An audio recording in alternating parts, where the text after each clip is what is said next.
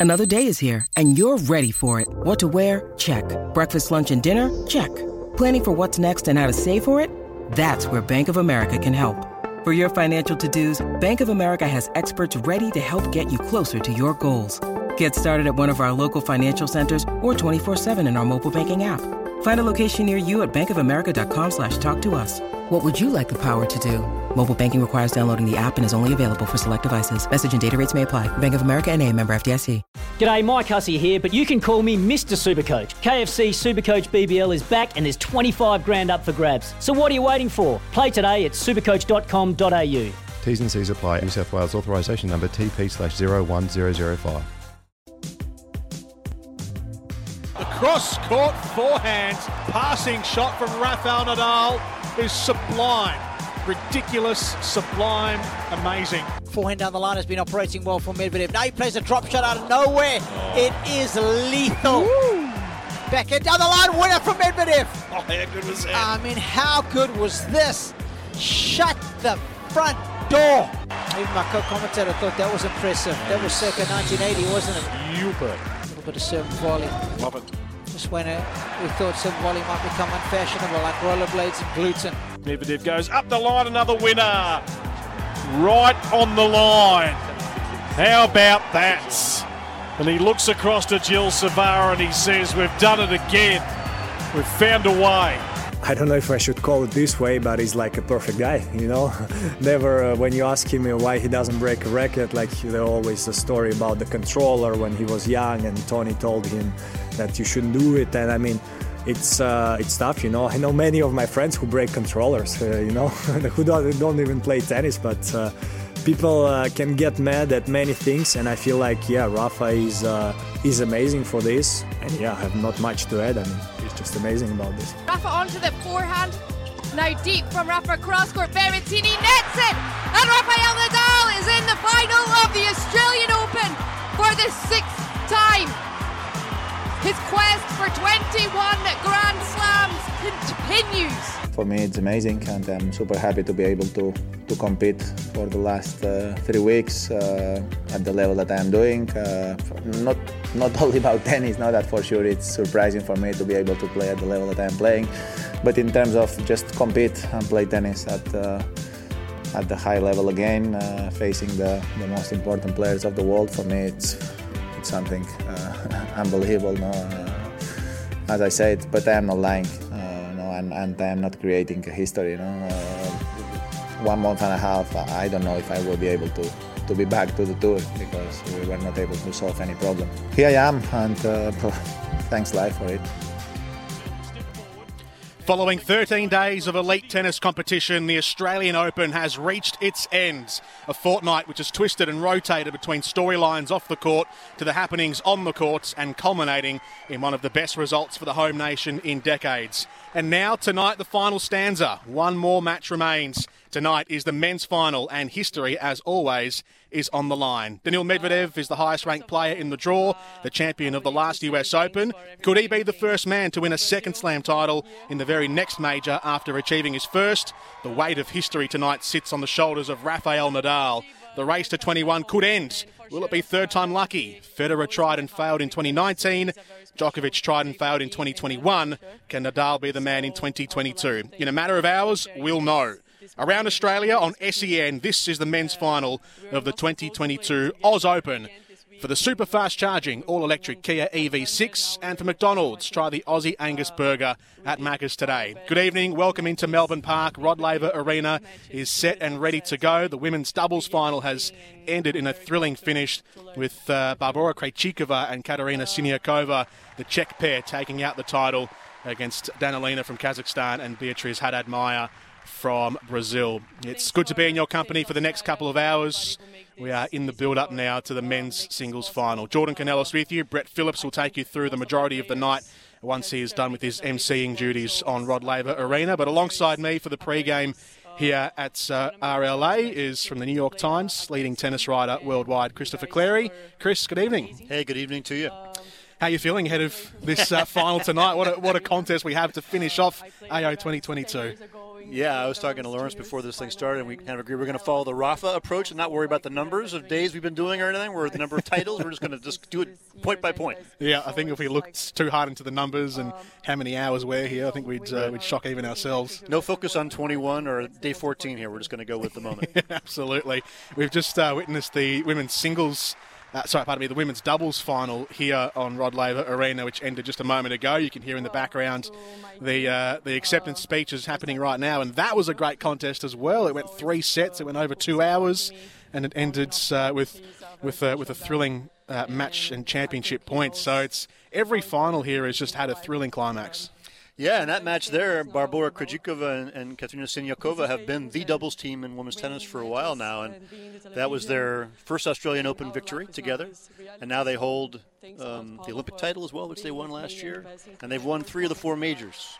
And the one they're missing is kind of Barty-esque now. They're missing the U.S. Open. Yes. So that's all they need to do to finish up what they've got to achieve on the old uh, Grand Slam count. The last one. Doubles has, just to touch on this for a second, doubles has almost been rejuvenated a little bit here at the, at the Oz Open. I think, well, certainly from an Australian perspective, a lot of attention has been uh, has been redirected back to doubles for the first time in, in years, maybe decades, really, with the the pairing of Kokkinakis and Kyrgios winning last night. Ebden and Purcell, Max Purcell reaching his second Oz Open doubles final in three years. But these these contests that we've had, full stadiums out in on the on the show courts around the grounds, it's um, it's really brought a lot of hubbub to the doubles scene, which is great. I agree with you. I think it's a really undervalued, you know, part of uh, pro tennis for a lot of reasons. Some of them understandable, some of them less so. But I think um, Australia has such a tradition in doubles, uh, and they have had so many people who've been, you know, real figures in that part of the game. You know, go last night on the court, you had Mark Woodforde and Todd Woodbridge, the Woodies that were there. It goes way back. So it's great to see the revival here, and I think it's all the more important because some of the team events that have been a venue and a forum for doubles and over the last uh, 50, 60 years have really kind of doubles has lost its main spot in those events like Davis Cup now. Yeah. So it needs a way to get it back out there again. But ultimately, it's a star-driven thing. In the U.S., we had the Bryan brothers for a long time, Mm-hmm. for 20 years. Those guys hit a certain demographic and really became stars in our country through doubles. But it takes a consistent sort of appearance, a consistent commitment to it. If Nick Kyrgios and Thanasi wanted to play doubles together regularly, I think that could be the kind of team that could break out and do that. Yeah. Will they? I don't, I don't think so. That doesn't seem to be their plan. Is there is there scope for singles players? Is there enough time for singles players to commit to playing doubles as well if they wanted to do it? If they wanted to almost juggle the, the two uh, formats evenly, but, but you know between their schedules. Yeah, the last guy to be number one in both was Yevgeny Kafelnikov of Russia. Um, that was about 20 years ago. Yeah. So the way the modern game has gone, right? You know, the best of five sets, commitment, you know, over a, over a two-week period in a long season. The top guys have weighed that one, measured that one, and decided no. I wouldn't say it's impossible if you can do it on your off days and they somehow you know keep it to best of three sets doubles. Wimbledon's obviously tough, still best of five on the men's side on doubles. Yeah. But uh, you know that it is a problem for sure. But even if we can get it going in the ATP events, make it more possible. Like Indian Wells, for example, they always get a pretty good field there because of the way it's structured. Maybe have a way for the ATP to encourage more of the, the stars. And there's a guy like Kyrgios who's maybe not going to be a Grand Slam singles champ, but is a huge personality in tennis and has so much to bring to the sport and all that he can add to it. Maybe doubles could be a, you know, a venue for him. Yeah. On top of the singles. So we look ahead to the final tonight now, the men's singles final. One more match to go here. Every other discipline has been run and won, from the juniors to the wheelchairs to the quad wheelchairs, the doubles, and the women's singles final. And now Rafael Nadal and Daniil Medvedev is the last match we have out on court. That will get underway in about an hour and a half from now on Rod Laver Arena. Tonight's match, how perfectly does it fit in to be the, the final match of this year's tournament? Well, you know what? I love intergenerational duels like this. And frankly, if you're Medvedev and you're trying to make a name for yourself in a crowded global sports marketplace, I mean, what's the best opportunity you have? It's beating the established superstars like uh, Novak Djokovic or Nadal, and Federer is not playing now, but he's in that category too. And here he is. This is his second swing at it now. And he had uh, Novak in a U.S. Open final uh, last year. He won that one, and I think that raised his profile. Now he's got Nadal. Again, he can be the spoiler for 21. He's still Yeah. starting out his career, but that's a big that's a big sort of uh, attention getter in that sense. So I think this is a huge chance for him.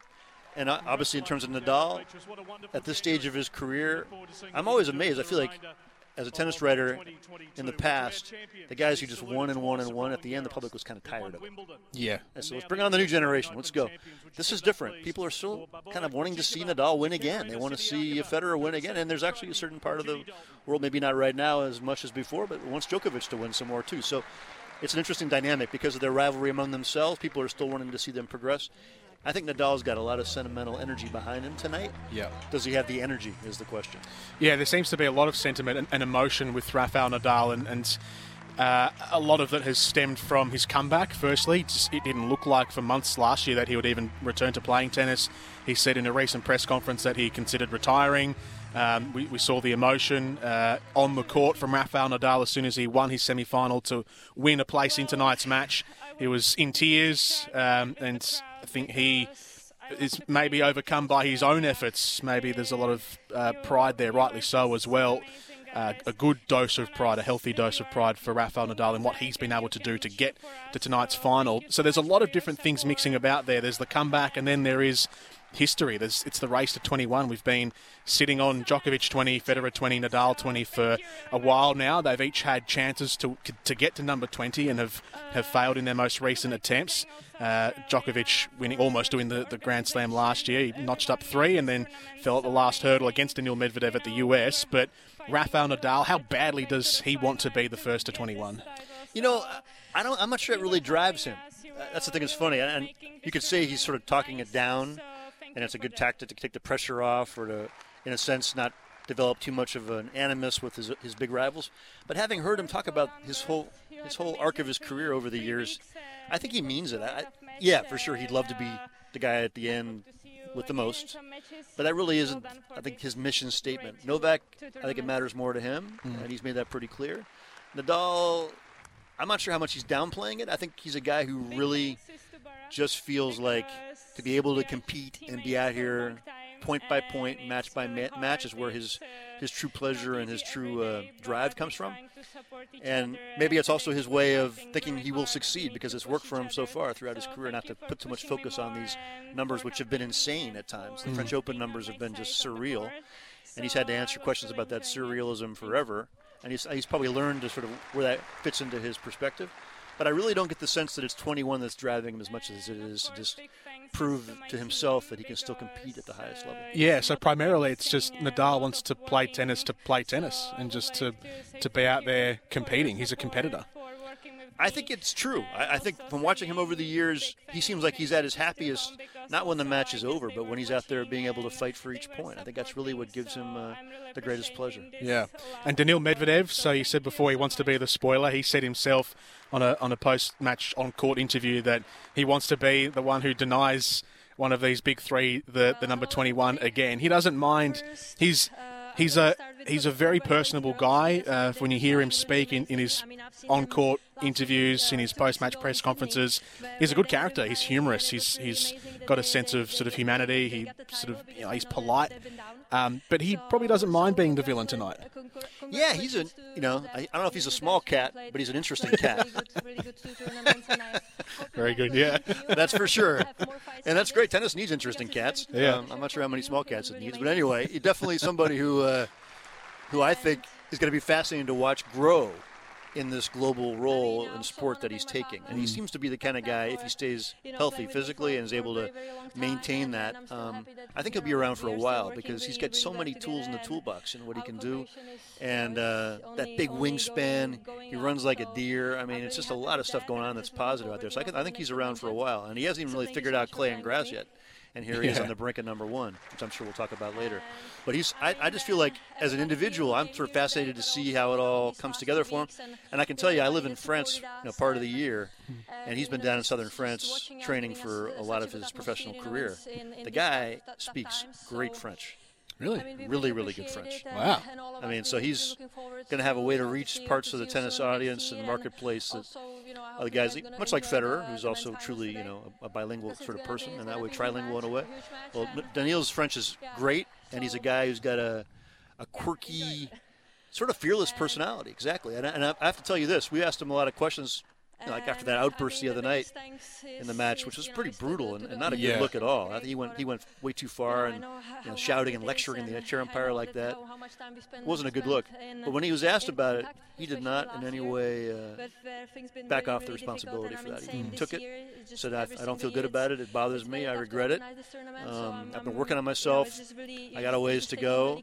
And he, tried, and he just did a good job of handling a question about his own behavior that well, some athletes might have gotten edgy about, you know. And I, I've seen that num- numerous times with him.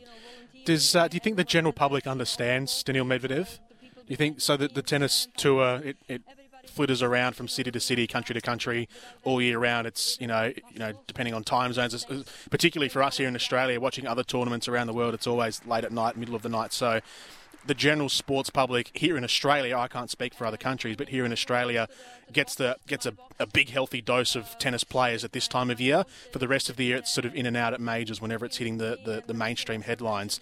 So with that nature of tennis being like that, do you think Daniil Medvedev is understood by by sports fans the world over? No, I don't think so at all yet. I think it's definitely a, a work in progress, and I'm not even sure Daniil Medvedev understands Daniil Medvedev True. completely yet. I think he's figuring that out as well in terms of his new stature and where he fits in and all these sorts of things. I think of the Grand Slam audiences, uh, the New York persona, uh, the perception of him is probably the most solidified now. Yeah. Because I think people remember 2019, the year he lost to Nadal in the final, how he sort of turned a tough New York crowd around a little bit by sort of, you know, he was acting up. Crowd started to boo him, got on him. He sort of says, "Bring it on! I want more of it." And sort of said, "You guys helped me by being against me. Thank you, everything else." so he kind of was in the in the face of the New York crowd, and ultimately, I think the New Yorkers respect that the way things are. And he basically, uh, by the end of the tournament, had totally turned them around. They were in his pocket. Now he hasn't done anything quite similar to that, but you know, people who follow the sport in the U.S. I mean, how many guys are going to win their first Slam championship and be a dead fish? You know, on their celebration on the. So everybody knows he's a bit quirky and different. So I think there's that sort of thing is solidified. But I think outside of that, I don't think people have a clear understanding of what they're up against or what they're going to get for the next uh, few years. One of the great celebrations, that one from Medvedev last year. The match itself, and, and we'll talk about and dissect this match and how it might play out. But in a nutshell, what styles are we seeing? So, to maybe a tennis newbie, what's Nadal going to bring? What's Medvedev going to, going to bring? And how are they going to clash when they're in battle? Well, the big question is what are we going to see in terms of what their own choices are going to be? Because uh, the A games, the A games have some similarities. They're both returning from absurdly deep positions in the court. Sometimes you have a hard time spotting them because they're so far back Yeah. as they return. You go, is somebody out there or not? I can't quite tell. And they both love. Uh, they have huge, what we call in tennis, shot tolerance, meaning they can hang out in a long rally and be very comfortable there for a long time, and have the confidence that when they want to accelerate, they can. And in different ways, they both rely on, on serve. I mean, Nadal's serve is nowhere near as big as Medvedev. Medvedev six foot 6 and can just slap huge serves in all kinds of parts of the court. It has a very quick rhythm, but they both rely on the serve to set up their uh, next shot when they're in the serving position. So those are the A games. But in New York, when they played in 2019 in the U.S. Open Final, which is the best one to compare to this because it's an outdoor hard court and similar sort of best of five setting, they both went to B game, C game because they had to because they the two A games were almost. Uh, Medvedev was down two sets. The A games weren't working for him, so he went into more of an attack mode and started coming to the net. And then Rafa decided he had to respond, so he started doing more of that himself. And by the end, their numbers of net rushes were very, very high. So I'll be very curious tonight in the situation where it's like he knows that I know that he knows uh, what I'm going to do, what they will decide to do as the match progresses, because they're both good tacticians Yeah. and they both have a lot of options. And their games, I think, match up interestingly because Nadal, as we all know, and as Denis Shapovalov pointed out the other day, is very deliberate. It's kind of a ponderous sort of style when he's out there at mm-hmm. times. It's all reflection before the action. And Medvedev, when you watch him, you almost got to slow him down. It's like bang, bang, bang, serve, serve, serve. And even though the points can last a long time, the pace is different. So that could be a source of frustration to both of them tonight to be playing at different paces like that. Yeah, Nadal is very much he'll, he'll try and break down the opposition's game. He, he's he's I don't know if this has to do with age or whether this has just been something he's always focused on from a from a young part of his career, but he will try and pick apart what the opposition is doing and find the weakness and end the point. And that's that's what Daniil Medvedev is going to have to deal with from his side of the court, but he can deal with it. We know he can because He's he's dealt with a lot that's come his way. He's dealt with the best in the world, and it's got him up to number two in the world right now. And it's not next week, I don't think, but potentially a tournament later, he will be or get he will get to number one with the, the rankings. Uh, so even if he wins tonight, Medvedev, I think he stays at number two, but it'll be shortly after that he could climb up to world number one, which should be in itself um, that's going to be a, a momentous occasion. When was the last time someone not named Roger, Rafael, or Novak was world number one? Andy Murray. Yes. Andy Murray was, yeah. And he was for a little while, for sure, before his hip gave out. It, it's almost a sure thing, it looks like to me. I mean, there's a lot of ifs in the scenarios for number one.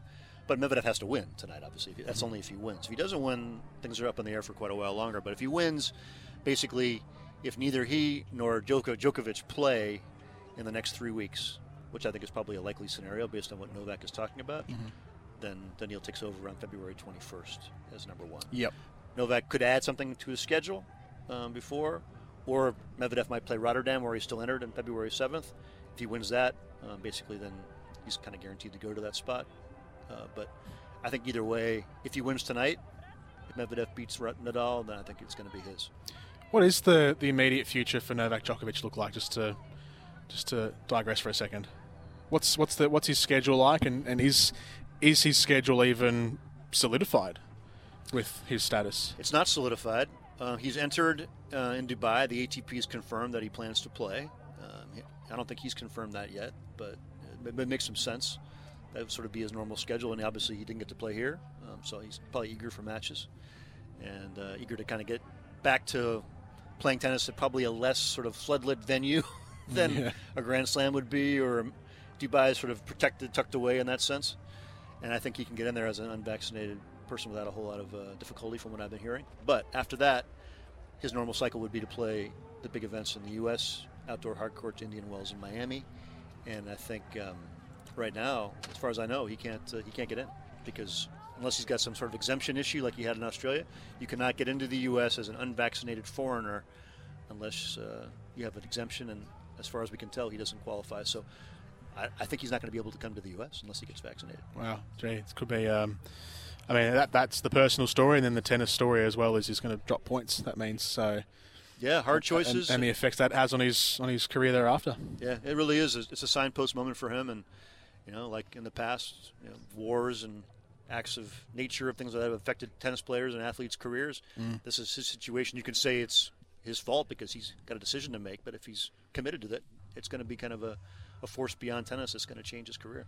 That's the voice of Christopher Clarey from the New York Times. He's here in our first hour of the pre-game ahead of the uh, the men's singles final. Rafael Nadal and Daniil Medvedev, which is set to get underway in just over an hour from now. SEN's coverage of the Australian Open brought to you by the super fast charging all electric Kia EV6.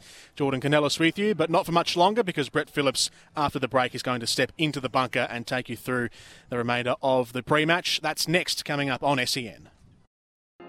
I hear that she's learnt her slice backhand from her first coach at a very young age, which you know she's now using unbelievably offensively and you know dismantling players' games.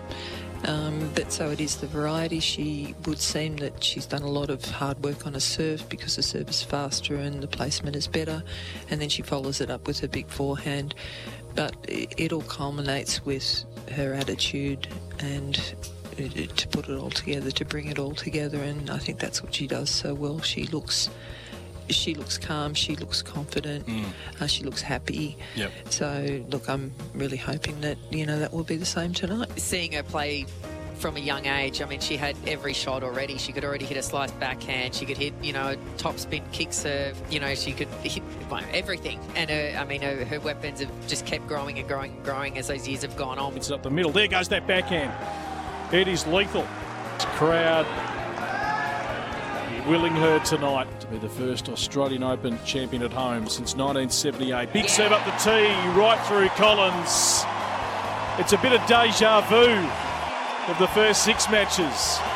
Crowd on their feet, loving what they're seeing. Look at a second here. She steps right up just inside that baseline, takes on the backhand, whipped across court. Ash just makes it over. Forehand cross court by Collins, puts up the lob. Barty Collins will track it just in, and then she went the big overhead, and there's the first bit of real Danielle Collins outward emotion. Ash ready to go, runs around, takes on the forehand, whips across court.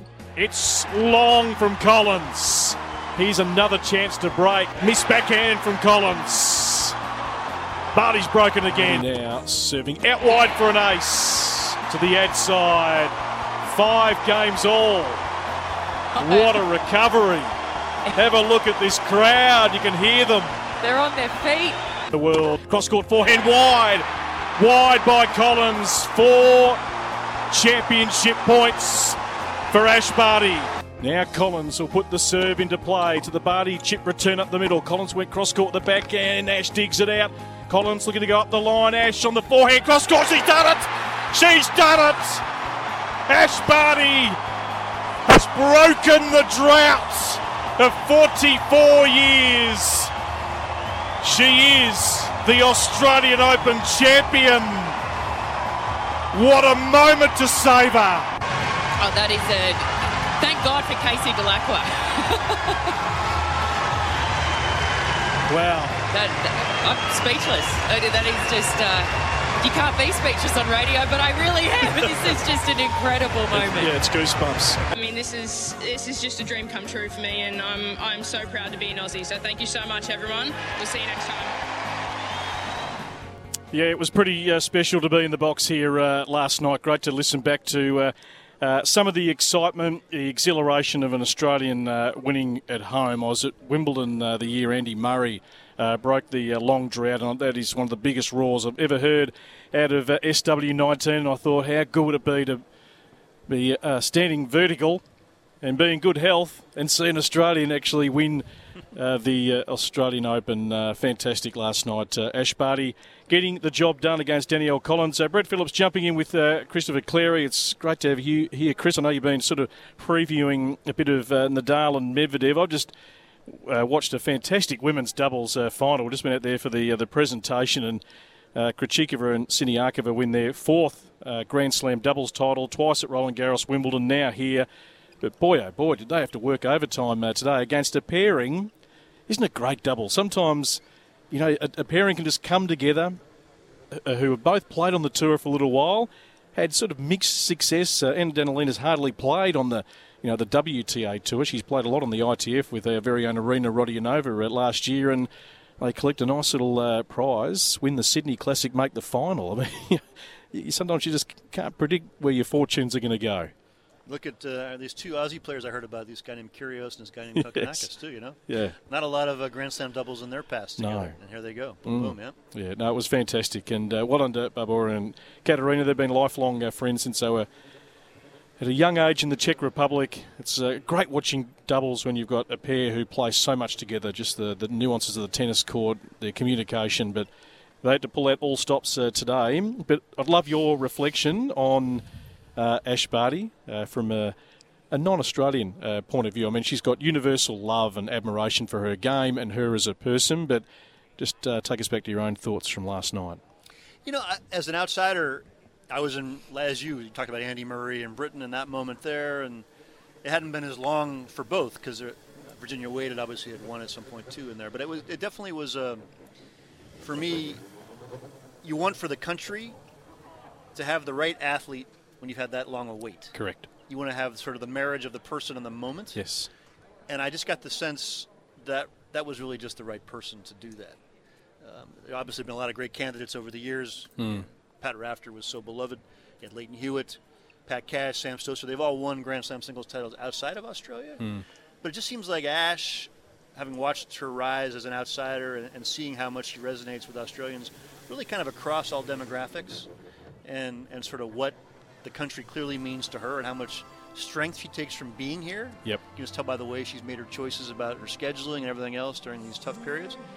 It just it's like just everything came together last night, and you could feel it that people were sort of willing her across the finish line, and that she took strength from that, even though you couldn't necessarily tell from her expressions. You could see it in her game that she was getting lifted by that energy. And it was it was beautiful. I got goosebumps as an outsider too, and I was flashing back. I mean, I don't know, I don't yeah. know if you were there too, Brett, but the uh, Sydney Olympics closest equivalent for me, I was in the stadium, you know, in uh, the Olympic Stadium then in Homebush. Oh, I wasn't. I wasn't at the Sydney Olympics, but I felt like I was there. I know what you're going to refer to. I'll let you. Yeah, no, I was. It was the Cathy Freeman moment. Yep. And uh, I had, as a New York Times reporter, then I'd gotten to know Cathy a bit before the before the event, so I'd really talked to her a lot about what it meant. And that one, there's a lot of equivalence in a way. I guess the difference is that Cathy had one chance. Mm. You know, that was the Olympics in Sydney, in her country. It wasn't going to happen again. She wasn't going to be the world's best 400 meter runner again at that moment. Yep. So she had one lap. So it was really a crushing pressure. And at that point, it was such a awakening moment for Indigenous rights in Australia and everything Mm. else. And she was such a, Mm. Important figure in all that. So that I think the crushing weight was really on Cathy in a way that it wasn't on Ash, who would have another chance next year and the year after to play the Australian Open. But still, it was you know a women's athlete, groundbreaking in some ways with connections to Australia's present and its heritage, and a very popular figure. And I think also in a way vulnerable, Brett, in the way that she projects herself, and that you can see that it ain't easy for Ash all the time out there. You know, she doesn't show you the emotion, but I mean, I don't think she played her best tennis last night, nor did she at Wimbledon. But she keeps finding a way, which shows a lot of strength. I mean, she's three and zero in Grand Slam finals now. So those are my basic sort of riffs on that. But it, it's cool to have been in in Sydney for Cathy's moment and to have been here for Ash's. Well, I mean, you go back, Chris, don't you, through great champions, and you know, think of Serena.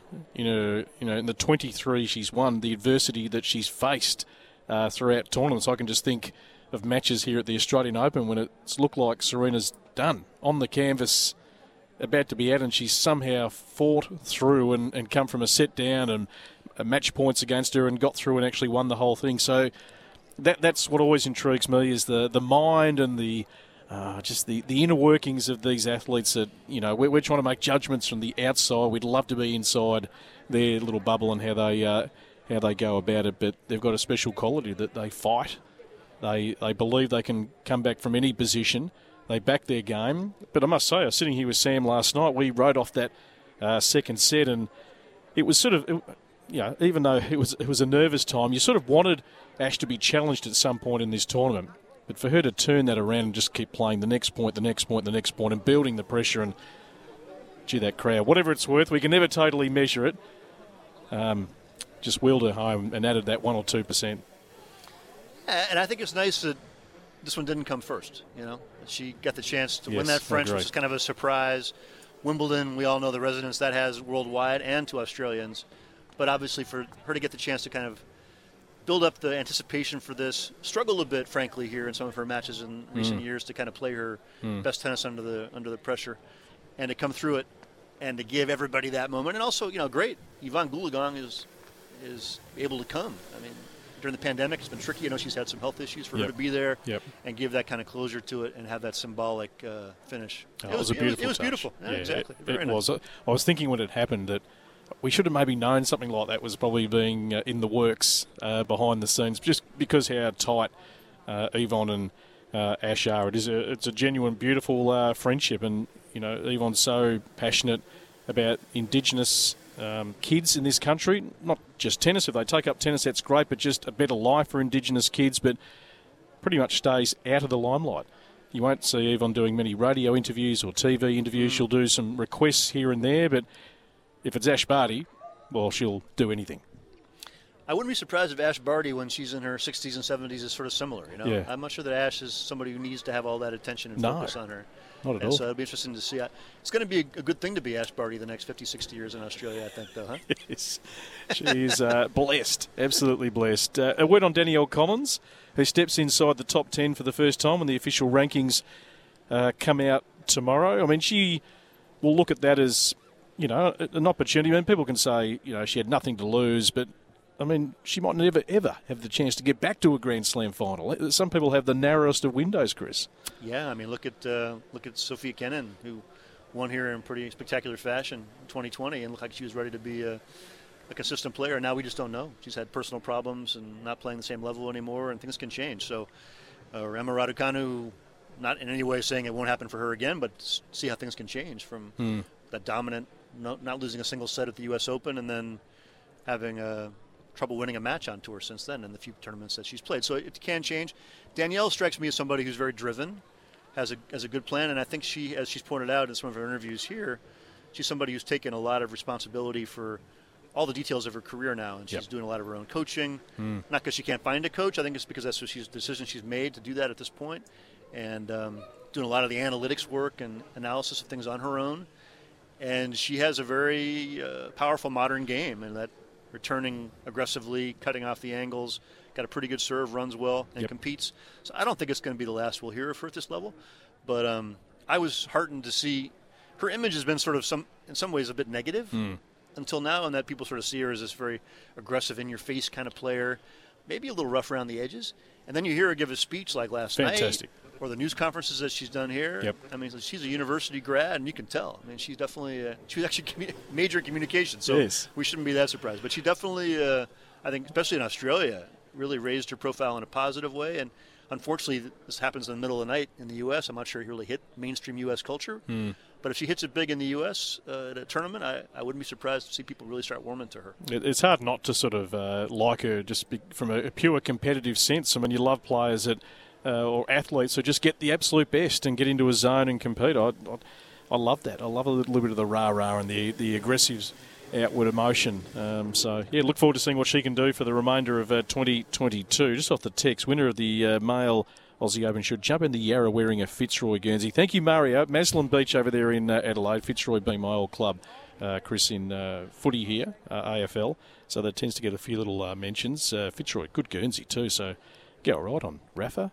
Those biceps uh, bulge him. The feedback we had last night was absolutely brilliant. I received all these additional texts uh, today. The, the power of radio, Chris, where people were listening to that call who might not have been able to get in front of a TV, was captivating. So we want that to continue tonight for Rafa and Daniil. You know the number 0433 98 11 16. Right throughout the night, share where you are, how you're watching the final, your thoughts on the final, anything else you're doing while you're multitasking. A lot of people were multitasking last night while uh, listening to our call. In fact, people had to pull over who were driving listening to our call because they could not hold the steering wheel. They were shaking.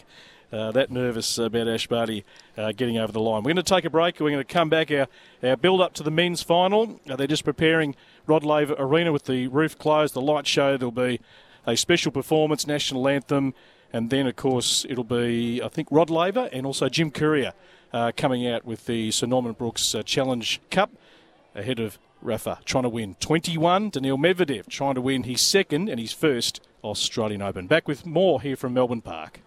Welcome back, Rod Laver Arena ahead of the men's final coming up tonight between Rafael Nadal and also uh, Daniil Medvedev. It is the uh, calm before the storm. We're going to have a full house here, Rod Laver in his uh, own house, along with all the dignitaries and celebrities. Some A-grade celebrities, some a little bit uh, further down the chain, uh, Chris. Who, when they, you know, they put out that sheet every day, you know, faces in the crowd. I can't identify all of them, Mm. but you've got to sort of be across lots of different things and TV shows, and but uh, you can become a celebrity quite easily these days, can't you? Well, I wouldn't know, but yeah, I mean that's interesting. I mean, the what- word celebrity. is the seating chart based on that on, on the in the old uh, president's box there? Do they kind of scale you up based on what your uh, Twitter follower count is Yeah, or your Instagram follower A little count? closer to the front if you're uh, if you're gaining a little bit of uh, traction. Oh four double three ninety eight eleven sixteen on the text uh, tonight. That's how you can communicate with us right throughout the night. We were just talking about Ash Barty and Danielle Collins reflecting on that final uh, last night. I know Chris, you. Uh, sent out a, a tweet uh, today of a, a country of what 25 and a half million people. Gee, there were a few eyeballs on Ash Barty last night. Yeah, I mean, I, you can tell me, Brett, what this means. I, I'll let you let you share it. I don't really know what the context is. Well, a peak audience of 4.261 million, an average audience of 3.577 million. So that to me is, uh, well, when you, if you go to a peak of 4.26, I can't think of a, a sporting event or, like, I mean, obviously AFL here, NRL, we've got State of Origin, other big events. Uh, some are obviously right across the season, some are one off. Uh, but 4.26, I don't know if I've heard a sporting event go to that level. So that that is massive. Yeah, I know she got some good ratings here for Wimbledon, even though that was not great times Mm. in terms of the, the time changes and everything. And the early matches here have been very good too. But that's that's a new level. And I, my question, sort of as an outsider, is like, who the heck wasn't watching? Correct. How, why couldn't they go much Yeah. higher than they should? You should. No. have It's kind of a national moment, right? Well, I, I go back to years ago when the, the Socceroos qualified for the World Cup for the first time in, how long was that, about 30, 40 years? I can't remember exactly, but yeah, I think it was about the, the 70s when Johnny Aloisi um, gave Australia victory and did the lap of honour and I think about 80,000 up at ANZ Stadium and millions, of, no one uh, was not uh, watching that particular moment because it had been such a long time that the Socceroos had been at the World Cup. So yeah, you, it's great to reflect and remember sort of where you were and the, these significant moments. Is there anything better, Chris? We, we, you know, you and I love sport, the theatre of live sport. No, I think that's right, and that and that especially when you reach somebody young with a moment like that. The kids that are around the country here or around Mm. the world who are you know, holding tennis rackets in their hands already or thinking about it, and then they watch something like that. That, that really puts you in a different place in terms of the choices that you make, and that's where you can make a big impact down the road. I mean, look at our country and the players that have come into the sport, and not just our country, around the world, with Serena and Venus Williams, for example. Yep. The number of people that have been brought to the game by Federer, Nadal, and Djokovic over the last 20 years. But I'm really curious now, Brett, about Ash because, for example, that victory last night was obviously a huge deal in Australia. Just look at the numbers. Hmm. Anybody who was here knows it was a goosebump moment. But I wonder, I don't think it penetrated in my country, for example. Not that that's important, but it is interesting as she tries to grow as an international. She has the, the skill, the talent, and now the resume, the CV to be able to be an international superstar. Yep. But I really wonder, will that last night really boosted her because of the time that it was in the night, middle of the night in the U.S. and the fact we're getting less coverage this year than we have in the past. I don't know about Europe and other places. I'd be, I'd be fascinated to see in the next three to four months what kind of impact it had on her profile globally, not just in Australia. I mean, will, will she ever gain that real traction? Just the type of person she is. I mean, she's humble, quiet achiever. I mean, she's not out there as a, a flamboyant uh, athlete in terms of expression on the court, and then. You know, when she's got a microphone in hand, she's not saying anything outlandish or anything that draws attention to her. It's methodical, practical. Uh, she's going about her business. So, I mean, she's probably never going to get that total sort of, you know, global uh, presence to outdo. I mean, in your country, obviously, it's it's tough for tennis anyway, isn't it?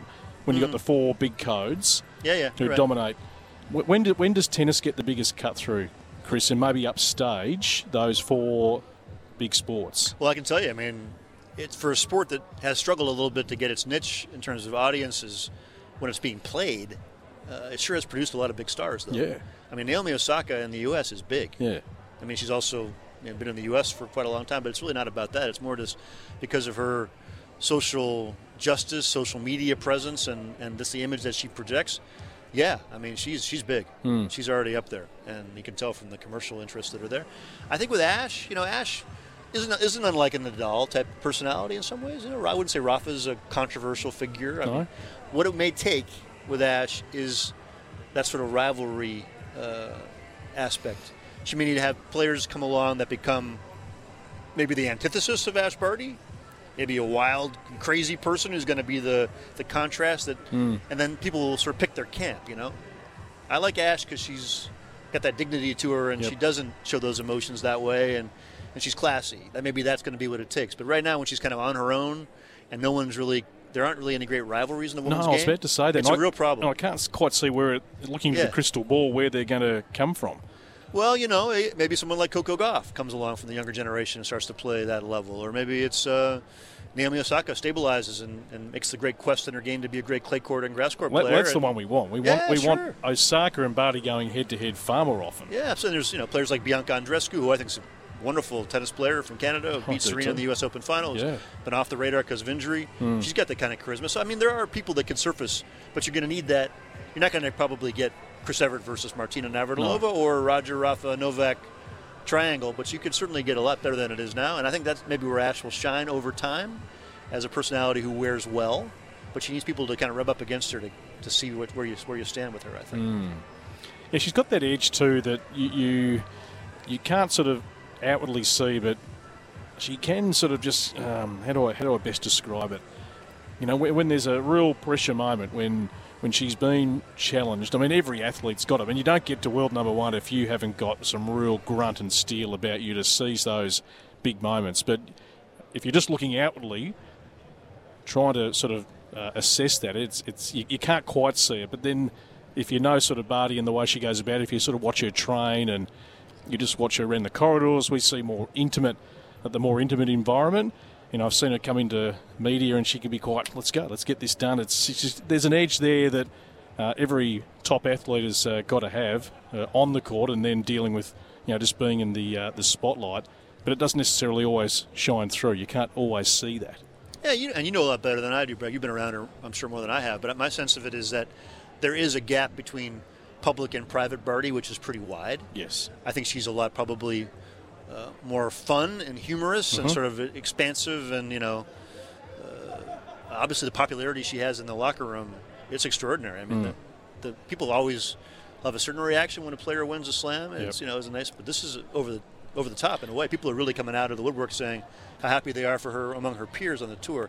That tells you that she's somebody that they really gravitate to, and I don't think she's shown that kind of warm and and charismatic side to the general public yet. And, and as, as she matures and, and realizes where she's comfortable uh, and where she's not, maybe that'll come out more. That'd be good, I think. It'd be good for the sport and maybe good for her even to kind of get Yep. a, if I'm right, have those two parts of her harmonize more, you know? No doubt. Well, I noticed it just even working with Sam. I've you know, met Sam and interviewed Sam Stosur a, a lot over the journey, but we haven't actually sat together and, and commentated. And uh, she's definitely one that's really come out of her shell in, in the second half of her, Mm. her career. She's got more comfortable of the person she is and uh, just her, you know, her place, I suppose, in, in tennis. And it's uh, it's great to see, you know, these young athletes, particularly in tennis, who come in so young, and just to watch them evolve as human beings. We've seen, you know, so many of the great champions be one version, then sort of be the elder statesman where uh, they're, they're great to deal with, sort of Mm. beyond 30. Like, you know, an Agassi, for example, who was always compelling to listen to.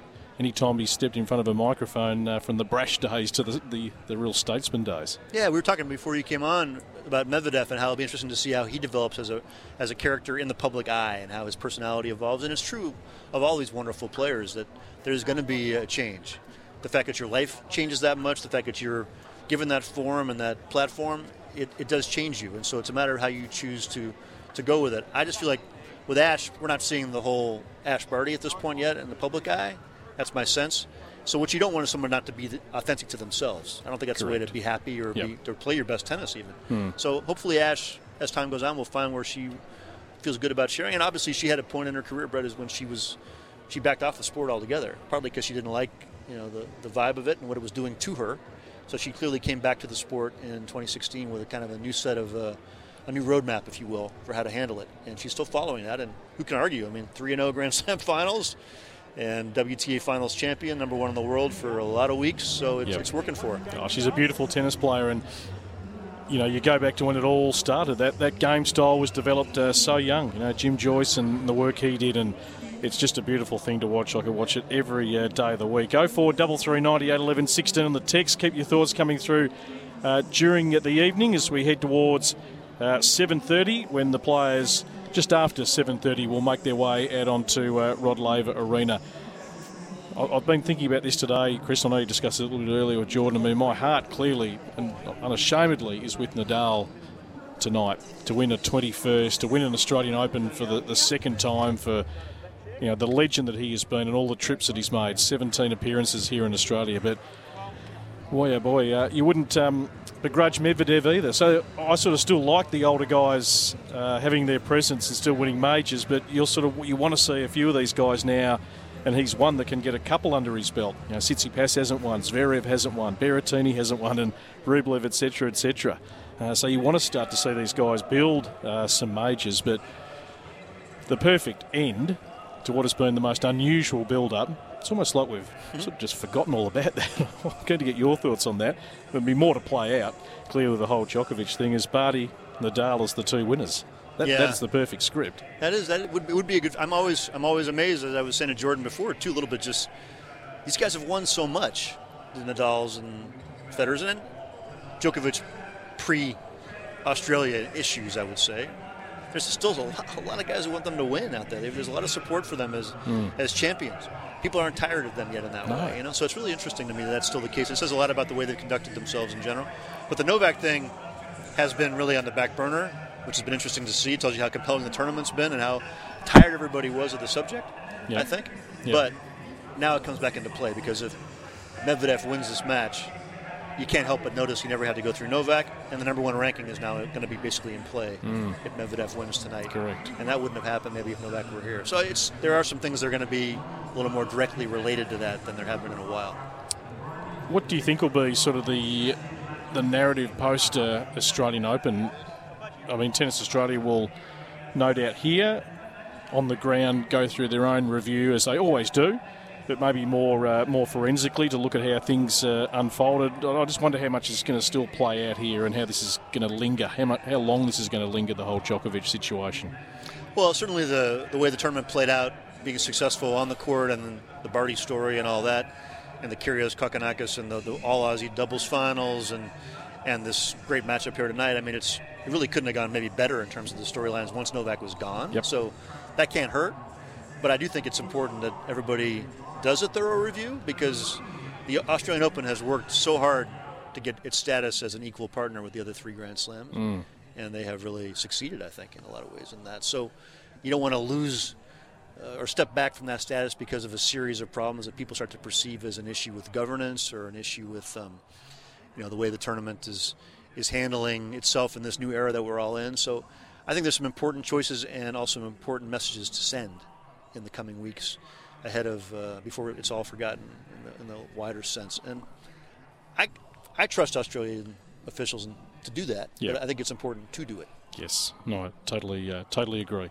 But uh, yeah, it's it's. I mean, two weeks can go very quickly in someone's life, and I mean, when you're working big days here at the Australian Open, two weeks uh, uh, feels like you know it feels like a month. Um, it's just hard to even think back now as to that, that whole build-up, which was which was just crazy, really. But thankfully, we've been able to just focus on the tennis, which we love and we've got uh, a, a great script uh, with Barty last night, and and uh, and Rafa. Regardless, we're going to have a quality men's final, and that's what we always want. We've had plenty of them over the years. There haven't been too many men's finals that have generally sort of disappointed. I mean, we had well when um, when Djokovic cleaned up Nadal here. Mm. Was that about an hour and a half or something like that? It was a total decimation. But generally speaking, we've had some great finals. Yeah, the last one was not, um, but the context was amazing. So I think that was uh, that made up for it in a way. I mean, Novak and Daniil was a straight set victory for Medvedev, but it was kind of a surprisingly lopsided result. Hmm. So I think that kind of grabbed the attention. There was so much at stake. But um, tonight, I'd be very surprised if it was uh, not tight. But I, I got to wonder. You know, Nadal is such a champion and is such a guy who, who will give everything he has and dig into the deepest part of himself for Yep. these big matches. But I just got to wonder how much he has in the tank against a young guy who who has so much shot tolerance and uh, seems like he's just playing pretty loosely and pretty confidently and, and knows how to handle Rafa and the whole Rafa aura out there. And we know that uh, he just blitzes through his service games. I mean, he's up there serving. I mean, Rafa likes to play at his own pace, Mm.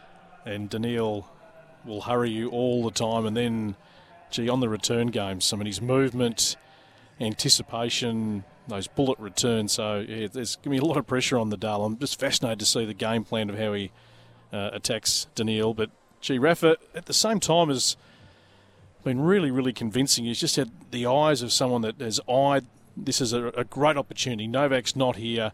This is maybe my, my window to claim in a, sec, a second Australian Open. So I, I think he is oh, clearly uh, right in this match uh, tonight, even though everyone, I think, just generally speaking, talking to people around the traps, feels like Medvedev is uh, just going to wear him down like he's uh, weared down uh, everyone else. But it's all in front of us. Well, I think it'd be interesting for people to watch tonight just to watch Nadal's forehand. Yep. I think that'll be really interesting to see. That's that's Rafa's uh, tell shot. That's what he depends on to construct points and demolish points. And against a lot of players, as we saw against Berrettini, semifinal, that can just be too much. And he broke down Berrettini's backhand. This situation here tonight, playing against a right-hander, a lot of things that Rafa does usually to dominate matches Yep. are not going to work Yep. because Medvedev loves that backhand at all different heights. He can hit incredible shots with it from deep points in the court, extreme angles from that side of the court. Hmm. So the ins, you know the inside out forehands and the inside in forehands that Rafa depends on. He's going to run into some serious resistance defensively, and also somebody who can really attack him quickly with flat shots Yes. Yeah. in response at six foot six. So that'll be a real key key matchup. That shot against whatever Medvedev defends it with. all that ahead of us uh, tonight. Chris, you've been outstanding. It's been great to have you in the box just to pick your brain, to get your insights. Uh, we love reading all your work in the New York Times. And uh, when do you when do you fly out? Hey, I got to test. Uh, I got to test negative tomorrow. Right. Assuming it's all going to go well, I'm, I'm, I'm leaving Tuesday. sadly, it's been great to be back in Melbourne. I really enjoyed being with you guys. Brett. Yeah, it's been good fun. A treat for me, and uh, it's it's really a, a special place you have here. I So. might, I might catch you at Indian Wells. Got to make a call on that. Yeah, yeah. uh, That's like week. you want to catch me in Europe. Sounds like more. I do, yeah, I do want to do want to get on the plane and just get a little bit closer uh, to the epicentre of uh, tennis once it leaves our shores in uh, January. Uh, Christopher Clarey, great to have the mind of one of the best uh, tennis journalists uh, going around. You can uh, follow Chris on uh, Twitter, of course, and uh, read all his great work in the New York Times online right throughout the year. We're going to take a break. Mark Woodforde, Jordan Canellis are going to come in and join you to take you through the next little half hour as I step back out on court, and the players will be with us in the next uh, 35 minutes. There'll be the light show, there'll be a, a presentation, a performance, and the national anthem, and uh, all the usual things that go on before uh, a big final. Nadal and Medvedev coming up in about half an hour. Plenty more to come. Stick with us. 0433 98 11 16. Keep your texts coming through as we build up to Medvedev and Nadal. Welcome back to SEN's coverage of the Australian Open 2022, brought to you by the super fast charging all electric Kia EV6. Brett Phillips is out. I've tagged back in. Chris Clarey is out. Mark Woodforde's going to tag in in just a moment, and he'll be with you for the rest of the night analysing our match as our special comments expert. Thanks to Nylex retractable hose reels, water like a Nile expert, available at Bunnings. We'll speak to him in just a moment. So we are in the uh, final hour now, within the hour of this men's singles final, kicking off between the number two seed from Russia, Daniil Medvedev, and the number six seed from Spain, Rafael Nadal.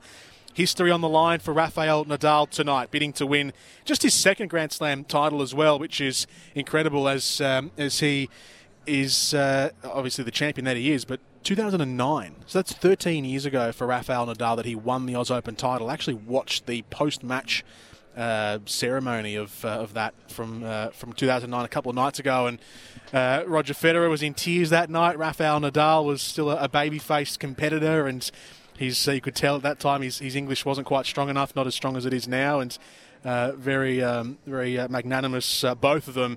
Uh, from their results on that occasion that night. But that was 2009 Rafael Nadal. Now, tonight, he has the chance to win Slam number 21 and to go ahead of the rest, be the man on top of the mountain.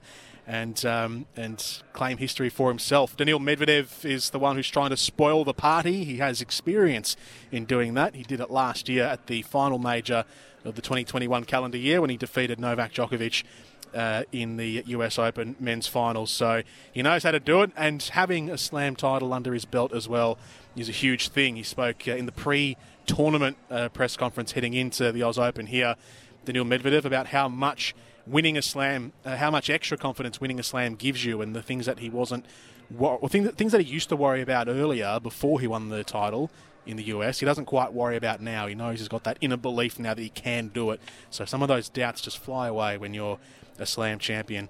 So that's what's that's just a little brief snippet of, uh, of what we have coming up for you uh, in uh, in the matter of about 40 or so minutes, half an hour, depending on how long the uh, all the pre-match uh, ceremonies go for, which will kick off in just a moment. Rod Laver Arena is beginning to fill up now. The gates are open and the patrons are filing in. The lights are low, the blue lights are on to uh, to give this suspenseful feel around centre court here at Melbourne Park. Jordan Canellis with you, our expert for the match tonight, uh, sitting alongside Brett Phillips for the uh, for the majority of this encounter is uh, 17-time Slam champion in the doubles and mixed doubles. Mark Woodforde.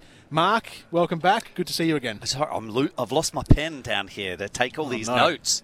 All these nuggets that you're providing that, We're- that's going to help me to uh, call the match as well. We're in a dark, But- small, cramped space as well. I so have found one pen. Good so- luck. I'm good. How, how you doing, Jordan? You, you really looking forward to this one? Uh, yeah. I mean, it, it is. Uh, oh boy, 21. Are you hoping that he could make 21? I kind of am. I think uh, as much as I do love Daniil Medvedev, and I would love to see him win here, and I'm sure he will win in Oz one day. But I would, maybe just for purely selfish reasons, I would love to see the 21st Grand Slam achieved here on this Yeah, court. Exactly here, um, it, it, it would be just something. And I don't know. Do, do we overplay the fact that he's only won once, one time here? He's had a couple of opportunities um, that, along the way, but Mm. uh, this is his least winningest Grand Slam. Yeah, yeah. I was actually so I think the statistician Josh Kay put up a little graphic on on Twitter earlier and comparing the the numbers, so splitting off the titles won at each slam from the big three: Djokovic, Yep. Federer, Nadal. and uh, and most of them have only won one on their weakest. Uh, surface, so or their weakest The- the weakest so, link, yeah. so Nadal's only won one here. Federer's only won one at the French, and I think Djokovic's weakest is two at the French, I reckon. But he's probably got the, the most even spread. Uh, Novak Djokovic, he's won sort of multiple uh, across an even sort of layer across all four slams. So Federer and Nadal have uh, have just the one at their respective uh, week slams, and this is the one for Rafael Nadal. So yeah, there's going to be that that kind of uh, that sort of omen maybe looming over at Rafa tonight. He played the spoiler at the US Open, Medvedev, Mhm. and uh, I, I'm sure that his uh, design is to be a spoiler once again uh, this evening and, and end up with his second Grand Slam. the match tonight, it's is it the perfect way to finish this Oz Open? This fortnight that we've had, even longer than a fortnight. You go back the week earlier to qualifying and, and the week that we had off the court as well, leading into this with Novak Djokovic to, to, to see where you know how far we've come from then to now and the tournament we've had and all the, the great highlights. Is this is this the best way to finish it off? I'm not sure that there would be more appropriate, two more appropriate, or one other appropriate player to be playing. Look, the number two seed, he's in the the final. So, um, but I think perfectly positioned with with Rafa Nadal. I don't know if there is anyone else in the draw that, or another two that comes Yeah. to mind. I mean, Zverev obviously was went out early. Um, yeah, yeah. Well, apart from an Australian, maybe that might have snuck through, but uh, I, I think this is the perfect end of of uh, the 2022 Australian Open to have these two play off in the final and what it means. Both are trying to achieve significant uh, by capturing the title, significant achievements. Obviously, title 21 for Nadal, but for Medvedev, the possibility of climbing to number one. Mm. Yeah. Yeah, yeah. It feels like any other final. Um, you know, it it sort of has to be. I don't know to make the anatomy of a final. I don't know what makes a good final. I guess in this recent era, one of the big three or two of the big three making it is is always going to be box office. Daniil Medvedev, though, being the top ranked player in the draw now, active player in the draw, and Rafael Nadal still feels it feels to me it feels like a great end to this tournament. If another player had made it, not to be disrespectful or to denigrate the other players, but it feels like oh yeah, it would have been a good final, would have been good. But this feels like it has the possibility to be a great final, particularly after what they did at the US in 2019. That was a, a long match. Fingers crossed, absolutely. Um, but yeah, I feel like this is kind of a kind of a great way to end it off. The tournament on the whole. So for the last two weeks we've had and what we've observed, and the highlights we've had, the lowlights, which have been there's been a few, but it's been not that many actually. Uh, once the tournament got underway, the, the running of the tournament this year and what we've had on court is it? Have you are you leaving satisfied? No, because I think we could do better uh, in, the fact that once we, what moving forward ahead in, in say 12 months' time, you, you know, hopefully we are in a different position, our world, and so therefore, uh, you know, getting back to 100%. I, I, felt like the AO in the first week was flat, really flat. Um, lack of lack, lack of crowds. I think the controversy with Djokovic marred the beginning of the tournament. Um, I think there was hesitation, uh, maybe with with fans, but it has bounced back strongly. I think the excitement of uh, Ash Barty, the the uh, tremendous focus and, and spotlight on uh, the two Ks and and doubles. Um, I, I feel like it, it has bounced back um, and, and has fed our appetite definitely. But I think we can do better when the crowds are at max capacity.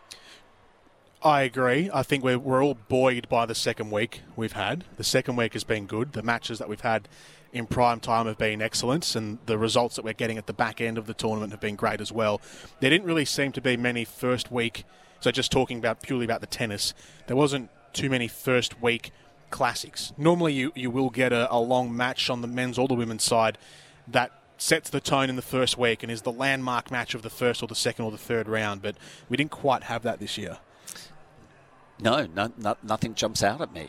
There was a couple, you know, there's always five setters, but there wasn't one that goes, oh, that's a classic Yeah. night session that runs into 2 a.m. We, we had a couple of days that were on the men's side that went, you know, a number of matches that certainly pushed to the limit of five five sets. Mhm. Um, but but there there was nothing of uh, say the excitement of a someone outside of 250 or, or, or wild card or someone that's come through qualifying that, that caused a boil over along the way. Or, well, we had one late night finish, but We had uh, there's two I can remember. We had a two was it a 230 day. Oh yeah, well yeah, we had one very late one, which was uh, Mannarino and Karatsev. Yes. And then we had Karatsev and Munar in the first or second round, I think that was, which was about half past midnight on Kia Arena, and then Karatsev Mannarino on Margaret Court went to about two thirty.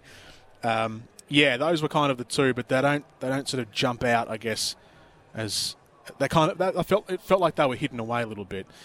The um, the crowd situation. So having been capped at fifty percent through the first week and a half ish, was there anything? Do you think that was the right approach for Tennis Australia to take to cap the crowds, or should we have been allowed to be at full capacity from the start? I, I, I don't believe that it was probably their choice. I think you know in consultation, you, you know that's what uh, our uh, media. Um, Releases are saying that you, you know after they petitioned you know for the Victorian government to to um, heighten the the caps, so I think that was probably what was in place by imposed by them. Um, I, th- I think the tournament could have could have uh, I- I increased it in the first week as well, but um, that's a heading into a different direction and story topic altogether. Yeah, yeah. So the hope is uh, obviously back to absolute full capacity for next year's tournament. I, I It'd be so- remarkable if we weren't at that stage, to be honest. It, it, it would be a, a kick in the pants, and I think for it, it would be a, a heavy imposition for um, Tennis Australia as well. The the impact financially of the tournament last year and this year. i- i- It's a heavy toll um, that that, uh, and if they have to go through a third year, oh, they yeah they want to would want to have the financial aid and support and guarantee by the Victorian government as well as the federal government. Ash Barty's triumph last night will be the uh, that will be the watershed moment of this Oz Open 2022. Even regardless of what happens tonight, I feel, especially from an Australian perspective, this will be remembered as Ash Barty's year. The final last night. I don't know if you've had a chance to, to recap it on radio at all, Mark, uh, to our audiences, but from what you observed in the final last night, Ash Barty and Danielle Collins, it was a tight two-setter. I think we all would have been racked with nerves, even more so than what we were had it gone to three. But Ash somehow pulled it out from nowhere, from two breaks down, and I'm still trying to fathom how she did that in the second set. And also, by the same token, how Danielle Collins let go of such a strong lead where she had Ash Barty on the back foot at, uh, at 5 1 in the second set. Well, um, unfortunately for Danielle Collins to, to uh, get off to that start, stay neck and neck, and then um, allowed Ash to take control. I, I think she became a bit pensive, um, given the occasion as well, for her first time uh, competing for a Grand Slam final. So I think Ash was moving along very well um, towards the end of the first set, but a light went off for Danielle Collins. The reason that she was here into the final was because of the emotional um, involvement, investment that she showed us and displayed through each of those matches. And then she got down on the ground and the fist pumps came and the the cries of, of come on and even when Ash Barty was making a mistake there was this cry fr- coming out from uh, Danielle Collins end of the court. That's how she what has been. That's how she is, and that's how she she then took the match by its throat. Um, but it disappeared. She stopped doing it at five one. Mm. I'm, I'm not sure if she just got tired that the whole fortnight caught up with her, but she she lost control she of, of that match and again she went through a flat patch and, and Ash started to just change her game slightly. She started to go out uh, after Danielle Collins' second serve, which is something that Danielle Collins had been doing to her in order to build that 5 1 lead. So, um, yeah, it was just a real change of momentum, and it, it got a little close there, for, you, you know, in the in the tiebreaker, the, to the tiebreaker. But I think then the occasion um, really got to um, uh, to D- Danielle. But certainly for me, when she stopped, when she just lost her way with the the war cry um, for herself and to the crowd, that's where she lost it. Ash's ability to problem solve halfway through that second set, and you, you mentioned how she changed her game a little bit. It was clear, this was the hardest game for Ash, and you know to be expected in the final. She hadn't really been challenged at all throughout her run. The toughest match she had was against Amanda Anisimova, which went 6 4 6 3, and Ash looked reasonably comfortable in that match as well. A few little tweaks here and there against the, the big hitting Anisimova, but last night the, the slice backhand wasn't really Ash's weapon. It's, it, it had been her weapon all the way throughout uh, the tournament, all the way throughout the last two or three years for Ash, but to, last night it wasn't really doing its job because Danielle Collins was able to overpower it. But then, as you said, Ash went back after Collins, and the forehand became the weapon, mm. and the ability to problem solve that and go from all right, the backhand, which is my normal craft, not working as well as I want it to. Let's go with the forehand and go for try and attack Danielle Collins. There, there was a period though the backhand slice just started to float. It it uh, didn't have any weight of shot. So I, I don't think she just relied on the forehand. I think she worked out um, on the sidelines, you know, motioning to her her team as well that she needed to pick up a bit of the, the weight of shot. And I, I think from maybe 4 1, 5 1, it just started to combine with uh, going through a flat trough for Danielle Collins. That's where Ash started to pick up that weight of shot, and uh, but she still, yep, she used a different part of her game, and that's the beauty of Ash Barty. A lot of those, uh, a lot of those other girls out there, Madison Keys and even Danielle Collins. If, if they're not playing their A game well, there's just no B game. And, and Ash has a B level and a C level. Mm. Maybe there's a D level, um, but uh, you know she can problem solve. That's Mark Woodforde. We'll hear his voice throughout the course of the night as our special comments expert in the men's singles final. Rafael Nadal and Daniil Medvedev. We are building up. We're within about uh, 20, 25 minutes away from this match uh, kicking off. Nadal, the number six seed from Spain, Medvedev, the number two seed from Russia. SEN's coverage of the Oz Open brought to you by the super fast charging all electric Kia EV6. We'll take a break and we'll continue the build up on the other side of this.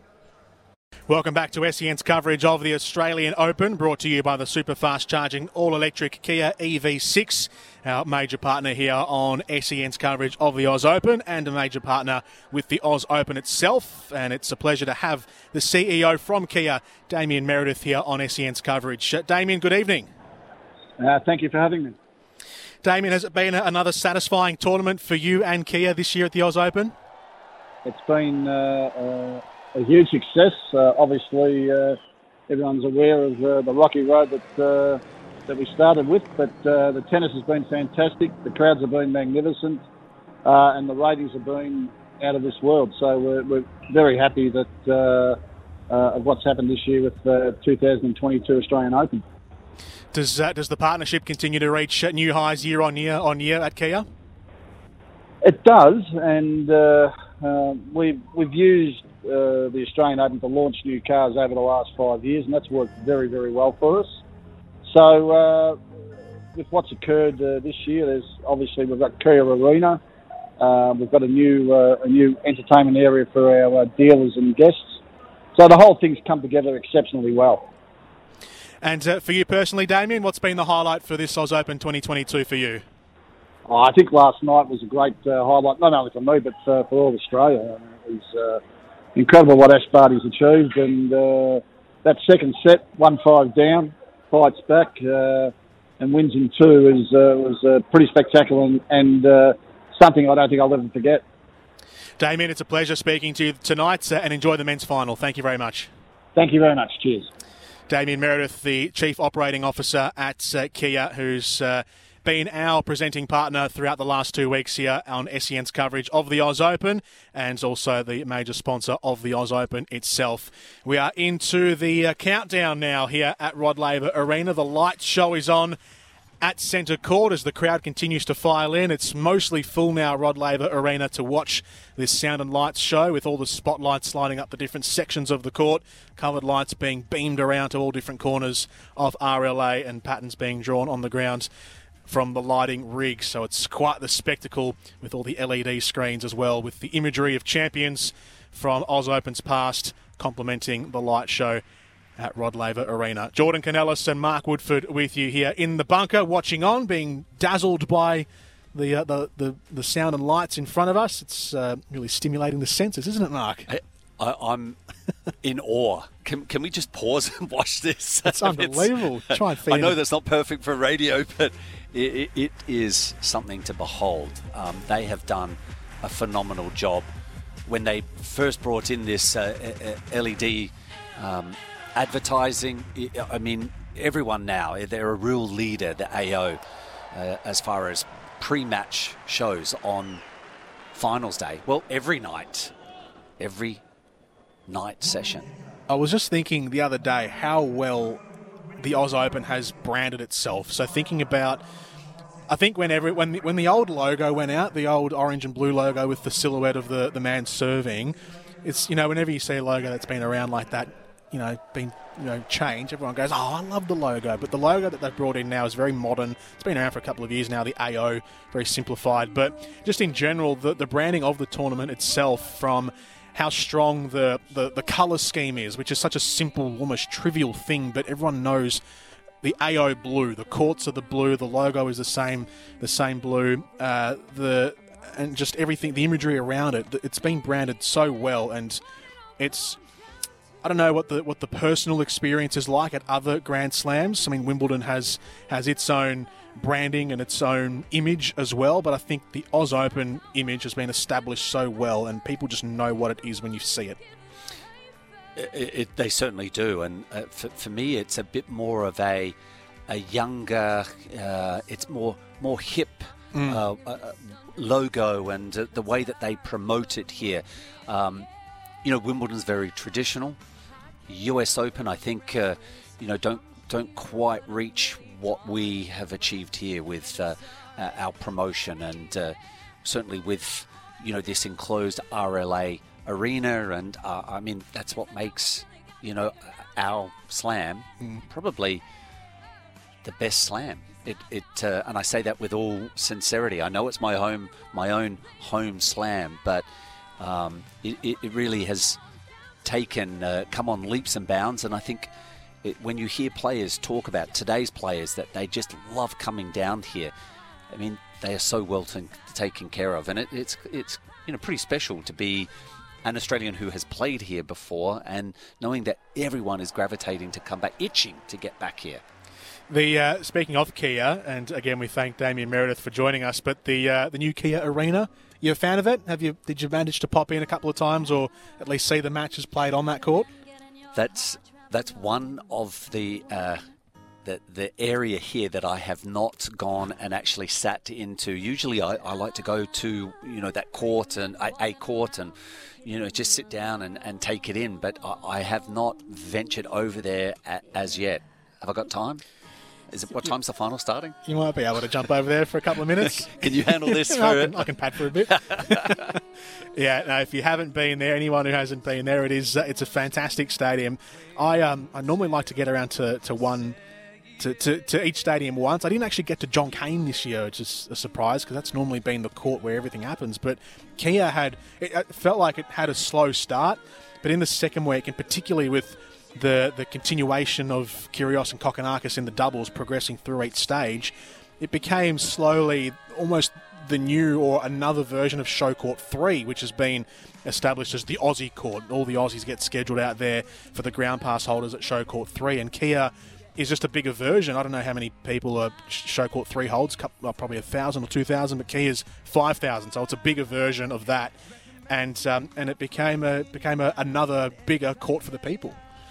It, it, it certainly has, and you, you know, we have just trying to think of, of the other.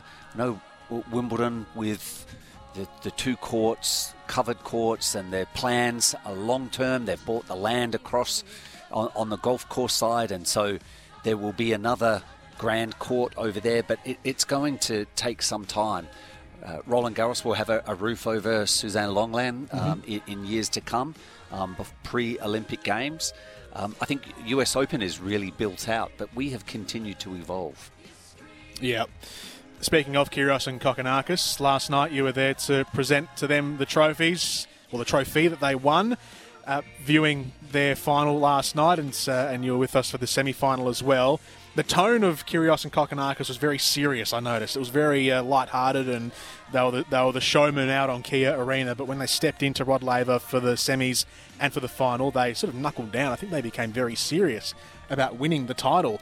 Um, is there a sense of pride or a sense of um, of, of just awe in, in how they were ab- actually able to go out and, and win that final last night?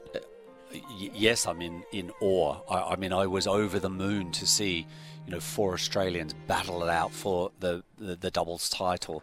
Um, and I think it should be serious for them. It, it's a Grand Slam. It's a chance to be called a Grand Slam champion. So I, I felt like in their semi-finals that they, out here on RLA, they they toned it down uh, somewhat.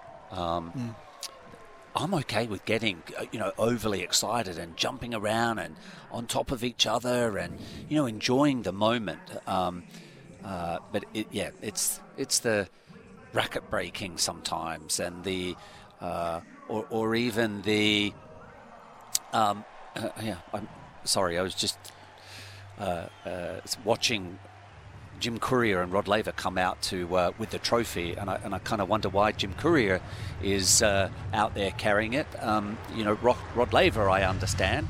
Um, is it is it some years significance for Jim Courier? What year did Jim Courier win it? It was 96, or was it a bit earlier than that? Not an anniversary of his win, was it? Well, just wonder, uh, uh, like, is there is there a need? If unless it's, it is an anniversary, then you, you know that's very apt to have him out there. Um, but Oh, it is 1992. So there you go. Ah, okay. 30 years. So same. Oh, same with Todd, Todd and I winning. Uh, Yeah. Um, the the doubles title. So there we go. Yeah. There you are. So there's Sorry, I'm just uh, you, you know. No, no, right to It question is everything. our Australian Open. So yeah, well, as an American holding it. no, it's uh, it's been brought out. The Norman Brooks Challenge Cup sitting in the middle of the court on its plinth, and let's head into RLA now for the national anthem.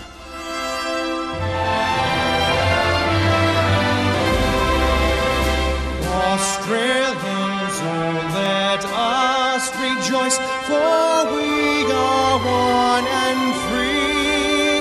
We've golden soil and wealth of toil. Our home is girt by sea.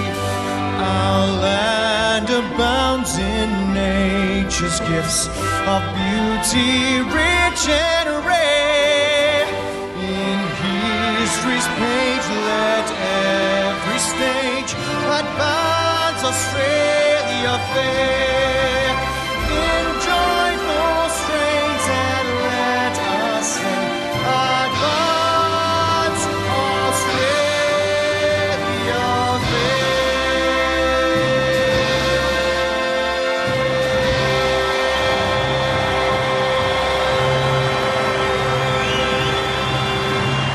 Fair. Rob Mills singing Advance Australia Fair in the pre-match to Rafael Nadal and Daniil Medvedev in the men's singles final. We'll take quickly take a break here on SEN's coverage of the Oz Open. When we come back after this, Mark Woodforde will analyse what's going to happen in the match.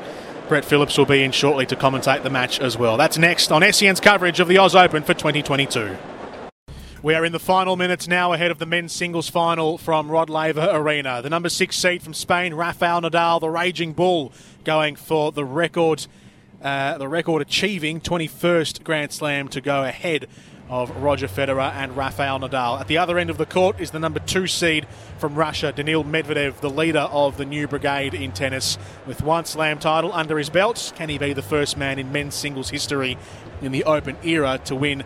the next Grand Slam after achieving his first. No one has won two consecutive Grand Slams as their two first slams in their career, one after the other, from the US Open last year to the Oz Open at the start of this year. Jordan Canellis with you. Our expert for this men's singles final is Mark Woodforde, thanks to Nylex retractable hose reels.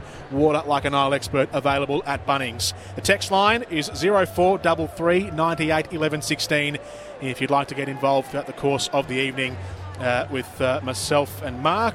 And Brett, when he comes in, Brett Phillips will be calling the action for you once he has uh, concluded his on court announcing duties. All the stars are in the crowd as well. The cameras are picking out uh, Eric Bana at the moment. There's a lot more others as well that will be in there, uh, I'm sure, for this uh, significant occasion uh, at Rod Laver Arena. Medvedev, 25 years old. Nadal, 35 years old. Does it feel so? It's a men's singles final, and it's it's the it's the final night, so we all wait in anticipation here for this match, Mark. But does it feel like we've eased a little bit? Do we feel more comfortable? I feel like a lot of Australia's emotional investment went into last night, and because we had that emotional release with Ash Barty winning, I feel lighter tonight heading into tonight's final. Less nervous? Far less nervous than last night for sure. Uh, For me, anyway, I'm speaking personally. Oh, look! look uh, I, I, this is 40 plus years since we last had a uh, a female champion, and uh, you know Ash got it done finally. And uh, so, yeah, uh, but for me, I think the way men's tennis has come about over the last, well, this last uh, part of the last six months, let's say. You know, this is a massive match. Uh, I, I think, uh, you know, we shouldn't, uh, you know, underestimate um, the potential here for Rafa Nadal. He goes to Grand Slam 21. I mean, that tunes into being called arguably the greatest player ever. I mean, his stats stand up. He should be called the greatest player ever, in in my opinion. And uh, you know, if if uh, Medvedev uh, stands tall here and wins back-to-back Grand Slams, moves to number one. I mean, I think then you know we're transitioning. There, there are all these possibilities, these pathways with uh, you know having these two titans play off against each other. I, I'm, I am super uh, anticipating a royal battle out here or battle royale. Battle Royale. Is there a is there a, a measure or a numeric that can be that you can use to split Nadal from Djokovic and Federer? Winning 21 Grand Slams is it. That's it. Yeah, comes down to that. I, for, for me, because the, you, for me, I look at you know there's there's arguments for Federer, there's arguments for Djokovic as, as well, and I and I think it's ultimately it's the Grand Slams where history is made, and history could be made tonight. Rafael Nadal and Daniil Medvedev are making their way down the walk of legends. Rafael Nadal has his purple tracksuit jacket on. Daniil Medvedev all in white. Rafa's got his mask on and racket in his left hand. Now they trudge down with all the names of previous winners from both men's and women's over either shoulder as they come through the hall. They turn the corner and they'll wait at the door to be announced on court, and we'll hear the roar in just a moment. The strengths and weaknesses of these two gentlemen are perfectly poised against one another. There's a, a good balance between the two. The last two singles finals, so tonight and last night's women's singles final, had a, a nice balance of opposites. Danielle Collins was the brutalizer. She was the loud, uh, louder of the two competitors. Ash Barty was the more artful, crafty player. Opposites. Tonight, it's similar kind of players who predominantly like to play on the baseline, but Rafael Nadal will attack from the start. Daniil Medvedev will defend from the start. So, from that sense, you have opposites. We'll expand on that in just a second. Let's get some noise. Rafael Nadal is coming out onto Rod Laver Arena now.